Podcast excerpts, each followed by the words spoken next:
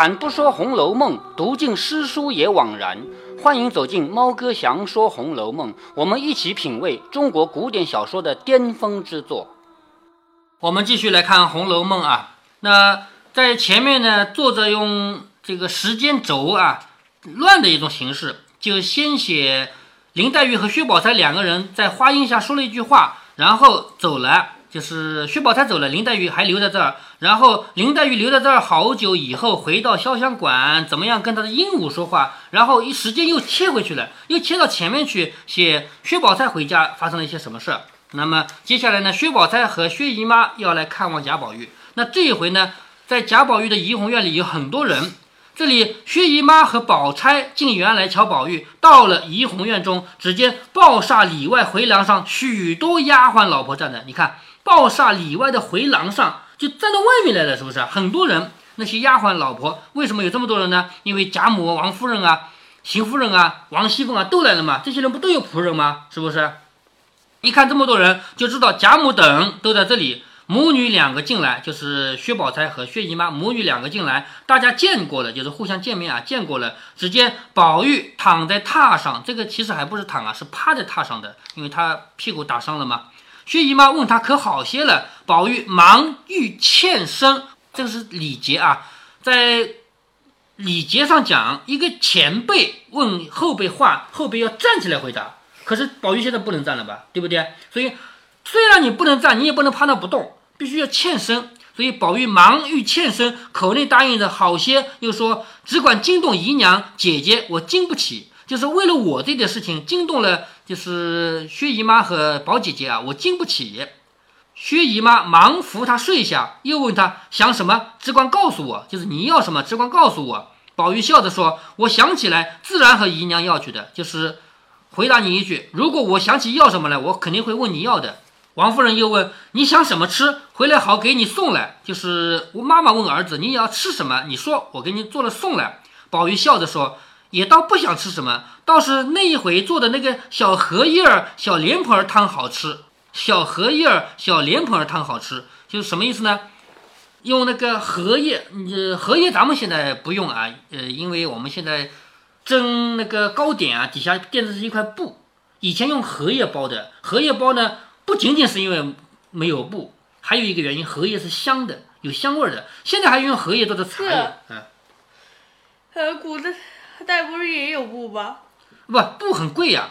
荷叶不是田里摘一个嘛，是不是？啊那荷叶呃不，那既然布很贵，那呃平时一些衣服是怎么弄的？我这做衣服当然要布了，做衣服不能用荷叶啊。但是这回 包这个吃的可以用荷叶啊。比如说你到街上去买半斤肉，买半斤肉怎么买的？两种做法，一种就是用刀戳一个洞，然后拿那个稻草绳，稻草绳一。拎就拎回来了嘛，是不是？咱们现在都是用塑料袋啊。那还有一种做法就是用，就是买碎肉。呃，呃，有问题。呃，到农村生活那里，呃，呃，呃，带三个馒头就是用荷叶包的。哎，对对，是用荷叶包的。就是我刚才说买肉，你买的是整条肉的话，你可以戳一个洞，用草绳拎回来，是吧？但如果不是呢？如果是剁碎的肉呢？用荷叶包，哎，对，就用荷叶包回来的嘛，对吧？而且我们还有这个蒸糕点啊，直接下面铺一张荷叶，糕点放在上面蒸，荷叶还有香味的。咱们现在不用，是因为荷叶没有布那么便宜，以前布贵，现在不便宜嘛。再加上荷叶又只能用一次，还得再去摘，布还能多用几次，是不是啊？所以反过来了啊，现在都用布了。其实 是不是荷叶更贵？嗯，现在荷叶贵了，你想弄个荷叶还不容易呢。那个时候是因为现在呃。呃，有很多城市。哎，对呀，那这里说的是荷叶小莲蓬汤什么意思呢？就是这个汤里面有荷叶在里面煮，而且呢有那个小东西啊，糕点啊，做的像小莲蓬一样大。你吃过莲子的吧？这么大一个莲蓬，剥开来一个个莲子，是吧？就做成那个小的那个东西，小莲蓬汤。凤姐在一旁笑着说：“听听，口味不算高贵，只是太磨牙了。什么意思啊？就是。”他这个吃的东西要求是不高，用面粉做的，可是很难做，你知道吗？就是口味是不算高贵，只是太磨牙了。说巴巴的像这个吃啊。他说说用呃荷叶垫着的，呃并且是莲蓬大小的，为什么的呃是啊同一类植物的？哼，不是，这个是汤，用荷叶放里面煮汤的，这个不是垫的，呃，做成荷叶的形状嘛，这个很正常啊。什么东西？啊，做成莲蓬形状，同时里面放荷叶，什么东西做成莲蓬形状？用面面粉啊。说，啊，面粉做的东西还呃有能煮汤的。哎，对，汤圆不能煮汤嘛，对吧？说听听口味不算高贵，只是太磨牙了。这个话什么意思呢？就说你要求是不高啊，就是这个东西也不贵，可是做起来太麻烦了。贾母便一叠声的叫人做去，就是贾母现在多疼这个孙子啊，孙子要吃什么，赶紧叫人做啊，还有什么好商量的？是不是？一叠声的叫人赶紧做去。凤姐笑着说：“老祖宗别急，等我想一想，这个模子谁收的呢？就是这个汤不是随便做的，要用模子来做，是吧？等我想一想，这个模子谁收的呢？”应回头吩咐一个婆子去问管厨房的要，就是这种模子是不是在管厨房的人手里啊？就叫一个婆子，你去问问问管厨房的人，把这个模子要来。谁知那婆子去了半天，回来说管厨房的说了，师傅烫模子都交上来了，就是管厨房的人之前试用过这个模子，可是交上来了，不在他那儿。凤姐听说，想了一想，说我记得交给谁了？多半在茶房里。因为这个是做糕点的嘛，有可能在茶房里，因为有遣人去问管茶房的，也不曾收。伺候还是管金银器皿的收了来。你看这个东西究竟在谁那里啊？是管金银的人在那儿，因为这个模子是用银做的，就是一般的模子有木头的，是不是啊？他们家有高贵嘛，所以这个模子是银的。所以最后这个模子在谁那儿？既不在厨房，也不在茶房，是在管金银器皿的人那里。薛姨妈接过来一看，原来是个小匣子，里面装的四副银模子，都是一尺多长，一寸见方。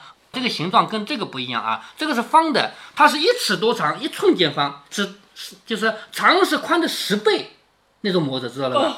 是吧？这个长条形的模子，一尺多长，一寸见方，上面早有豆子大小的，也有菊花，也有梅花，就是它上面的花纹是什么样呢？像豆那么大。豆有多大，你知道的是吧？啊，那么大的也有菊花，也有梅花，也就是说什么豆啊？啊，我管它什么豆呢，反正豆都不大，是不是？那么最后做出来的这个东西，那肯定每个都是菊花形状或者梅花形状，但是都只有豆那么大，是不是？也就是宝玉要吃的是这个汤，明白了吗？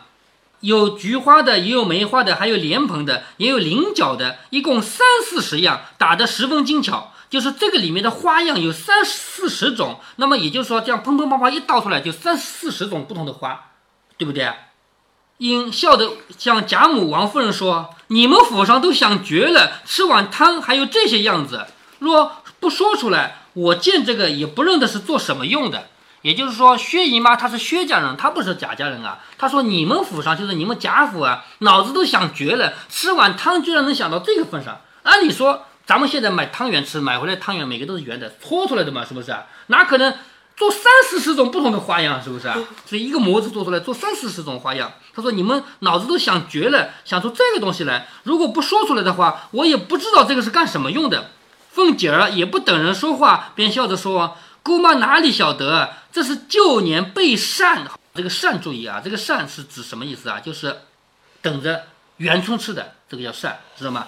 这是旧年备扇，他们想的法儿，不知弄些什么印出来，借点新荷叶的清香，就是用面粉做的这个小花做出来呢。光有这个不行，要有香味儿，就借点新荷叶的清香，全仗着好汤，究竟没意思。就是这东西其实也也做成花还不是一样吃吗？不做花也是一样吃吗？对不对啊？所以是不是呃为元之前是为元妃洗洗准备的？对，为了元妃做的是吧？说谁还平常吃这个东西啊？因为你要吃面粉，我做个面疙瘩给你好了，干嘛要做成这样子？是不是？做面疙瘩不是方便嘛？是不是？所以在王熙凤眼里就没有必要这么搞。他说：“这，嗯，呃，平时是吃的面疙瘩是面粉做的，而呃汤圆是呃糯米粉做的。这个是糕是用什么？这个汤里面东西是用什么做的？这个我就不知道用什么粉做的了，啊。所以王熙凤说，平常谁家还吃这个？”说那一回曾样的做了一回，就是以前做过一回。他今天怎么想起来这个了？说着接过来递给一个妇人，吩咐厨房里立刻拿几只鸡，再另外添了东西，做出十碗来。王夫人说：“要做这么多干什么？就干嘛要做十碗？是不是？”凤姐说：“这个缘故，这样东西平常又不做，今天宝兄弟提起来说要吃，我做给他一个人吃也是做，做给大家吃也是做嘛，是不是？每人吃一碗嘛，是不是？所以做十碗。”老太太呀、姑妈、太太呀都不吃的话，似乎不太好，不如借这个事儿弄些大家吃吃。说一拖赖，连我也上个句儿，也就是说，连我也能尝一口啊。贾母听着，笑着说：“和儿，把你乖的，拿着观众的钱你做人，你什么意思啊？你动用这个东西做到厨房里去做十碗出来，那是要用钱的。你用我们公款来，然后大家都说是你好，这是你是好人，你请我们吃的，结果用的是公款，是不是？说 猴儿，你居然拿着观众的钱来做人，说的大家都笑了。王熙凤也笑着说：这不相干，这个小小的东道我还孝敬得起。所谓东道是指请客。”这个小小的请客，我请得起的，便回回头吩咐妇人说：“说给厨房里听，只管好生添补着做。这个在我账上领银子，就说做这顿饭的钱是我出的，不是从公款里出的。”富人答应着去了。下面我们来提一下这个糕点盒的问题啊，就是在我们家里的糕点盒就是这种形状，但是比这个形状形花样不一样啊。我们家糕点盒怎样的呢？外面这个框子，这个框子啊是。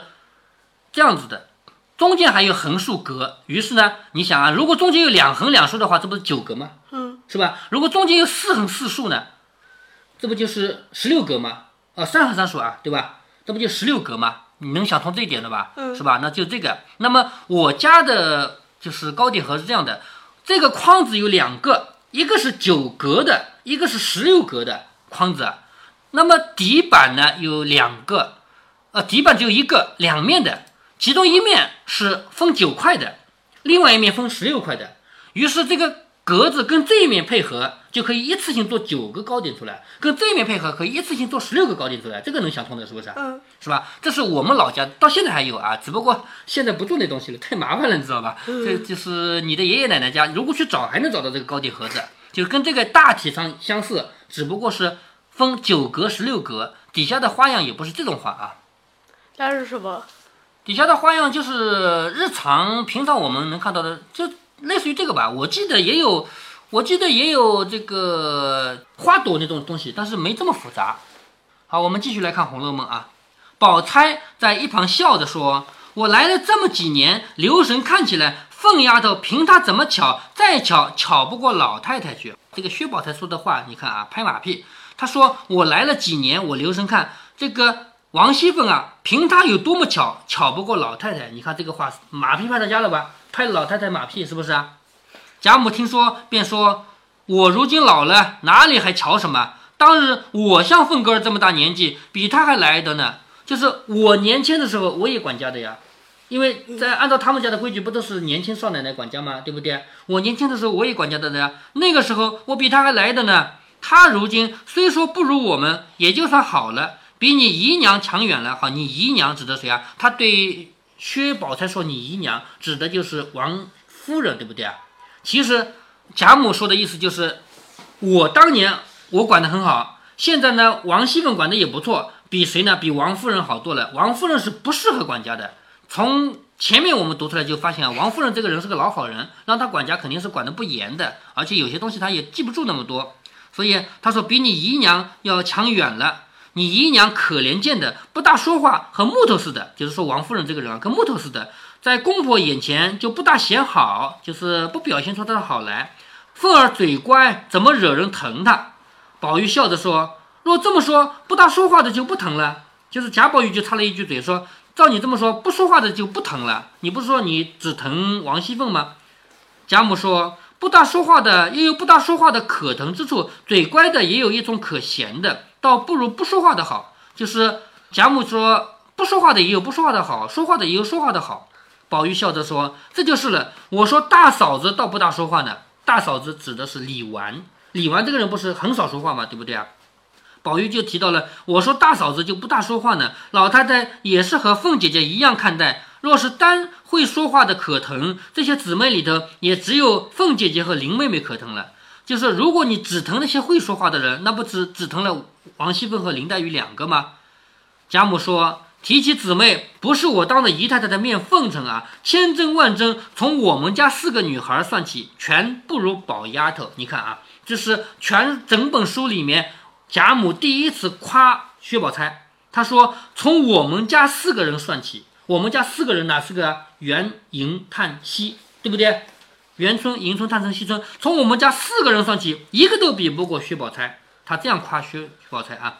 薛姨妈听着，忙说：“这话是老太太说偏了。就是薛姨妈当然要客气了，总不能说，哎，是的，我女儿很好，总不能这么说，是不是啊？”她说：“这话老太太说偏了。”王夫人忙又笑着说：“老太太时常背地里和我说宝丫头好，这不是假话。就是我得解释一下，这不是当着你的面说好啊，她背地里在我面前也说宝丫头好呢。”宝玉勾着贾母，本来呢是为了赞林黛玉的，不想反而赞起宝钗来，倒也意出望外。就是贾宝玉插这句话的意思是要让贾母来夸林黛玉的，结果没夸到林黛玉，反而夸了宝钗，倒也意出望外，就是有点。对了，为什么能呃夸林黛玉？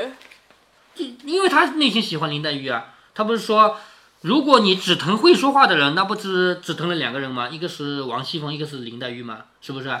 那就希望他下一句是夸林黛玉嘛，结果他一夸夸了个薛宝钗嘛，是吧？这里的意出望外呢是也好的，就是毕竟也夸了一个人嘛，是不是？就看着宝钗一笑，宝钗早扭过头去和袭人说话去了。那宝钗为什么扭过头和袭人说话呢？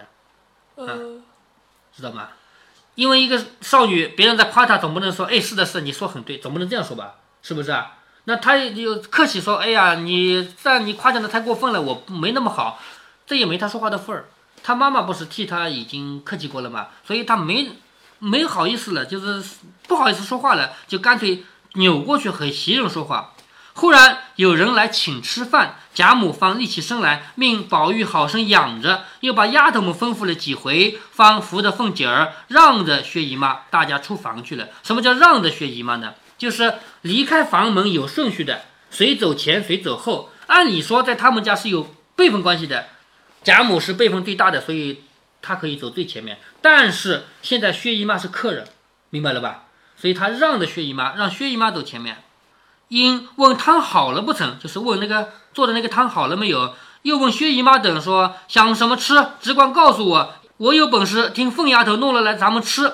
就是贾母对薛姨妈说啊，毕竟薛姨妈是客人嘛，她对薛姨妈说要吃什么，只管说，我让凤丫头弄了来咱们吃。薛姨妈笑着说，老太太也会抠她的，时常她弄了东西孝敬，究竟又吃不了多少。就是你经常叫他做这个做那个，其实也吃不了多少。凤姐儿笑着说，你看王熙凤开了一句很搞笑的玩笑，她说，姑妈别这样说，我们老祖宗只是嫌人肉酸，如果不嫌人肉酸的话，早就把我吃了呢。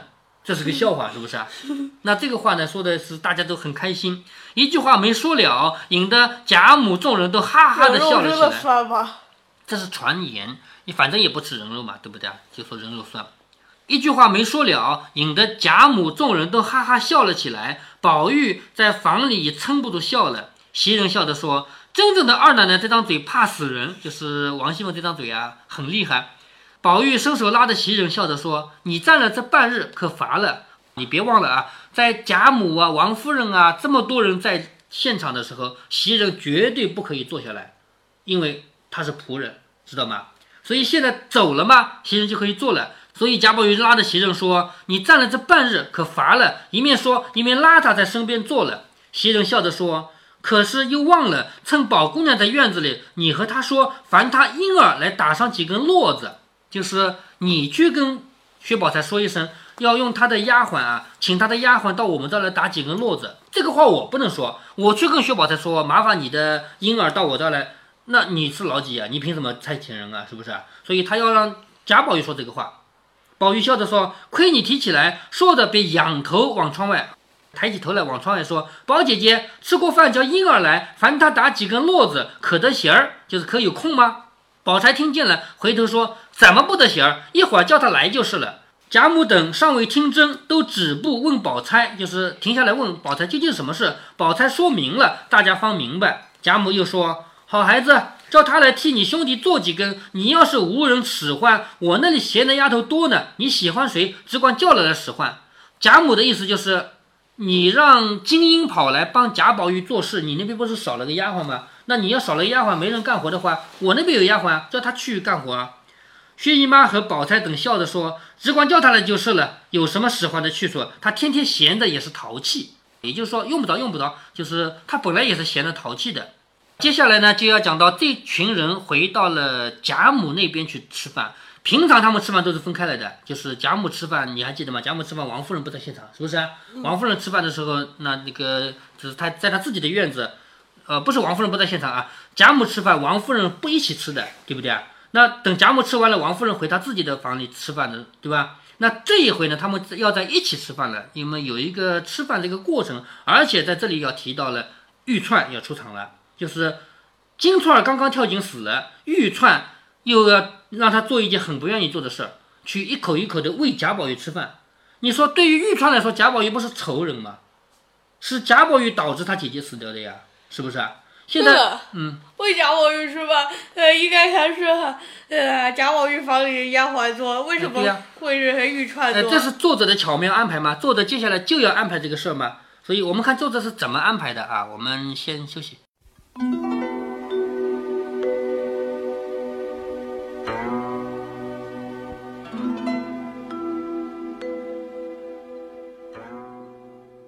贾家有一副模具，王熙凤不记得交给谁管了。为什么会忘了归谁管呢？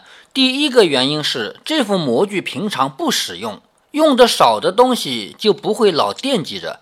第二个原因是管理方面有交叉。首先，他是做吃的，有可能作为厨具交给了厨房的人。第二，他是做糕点的，有可能交给了茶房的人；最后，他还是经营器皿，有可能交给了管经营的人。这种问题在咱们身边有没有呢？当然有啊，在咱们身边有一个最神秘的部门，名叫有关部门。这个有关部门它是无处不在，但是你要找是找不着的。部门领导是谁？部门负责人是谁？部门办公场所在哪儿？我不知道。但是电视广播里一直有他们的声音。举个例子，兰州有个崔大爷被骗了十二万元，买回一堆保健品，其中还有一部分连保健品都不算，连个名字都没有，更别说使用说明和生产日期。这一家人就开始了维权。兰州市消费者协会说，对方以卖药的名义卖给你的，建议你去食品药品监督管理局投诉。兰州市食品药品监督管理局说。你应该是被诈骗了，建议向公安部门报案。城关公安分局说：“我看不像诈骗，建议找工商部门。”城关区工商局说：“超出管辖范围，建议找公安。”猫哥说到的这个现象，大家可能比较熟悉，因为类似的现象大家也能听说。简而言之，就是当你有事要找有关部门的时候，他们一个都不属于对口的。但是你要是觉得有关部门只会互相推诿，那你就想错了。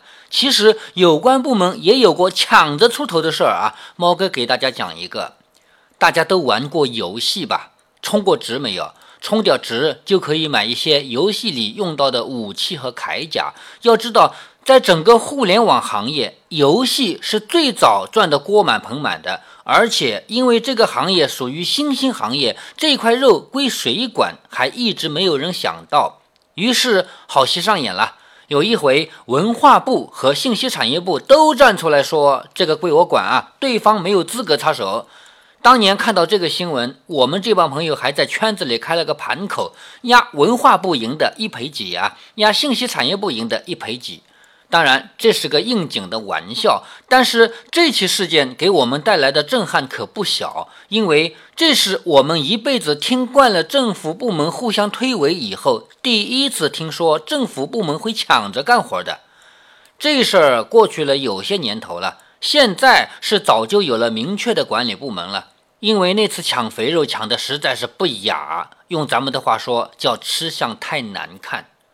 所以啊，一副做糕点的模具交给厨房管呢，还是交给茶房管呢，还是经营器皿房管呢？我觉得这要分两种情况。如果都像王熙凤那样，谁没有看好，丢了坏了都要赔，那么谁都觉得这个不归我管。哈哈。如果像尤氏那样，过了一段时间找不着了，也查不出个什么来，那么谁都会觉得这个该归我管啊。如果您觉得猫哥的读书分享有益有趣，欢迎您点击订阅，这样您将在第一时间收到猫哥的更新提醒。如果您有什么要对猫哥说的，不管是赞还是批评，不管是提建议还是唠唠嗑，欢迎您在节目下方留言。您也可以加猫哥的公众号，四个字“猫哥在线”。您还可以加入猫哥的听友群中，微信群呢，用语音节目没有办法说清，还是 QQ 群方便，群号为八四九九六六八九九。不管加入 QQ 群还是微信群，还是在节目下留言，还是在公众号留言，您都可以围绕着书中的智慧和读书的乐趣畅所欲言。好，再见。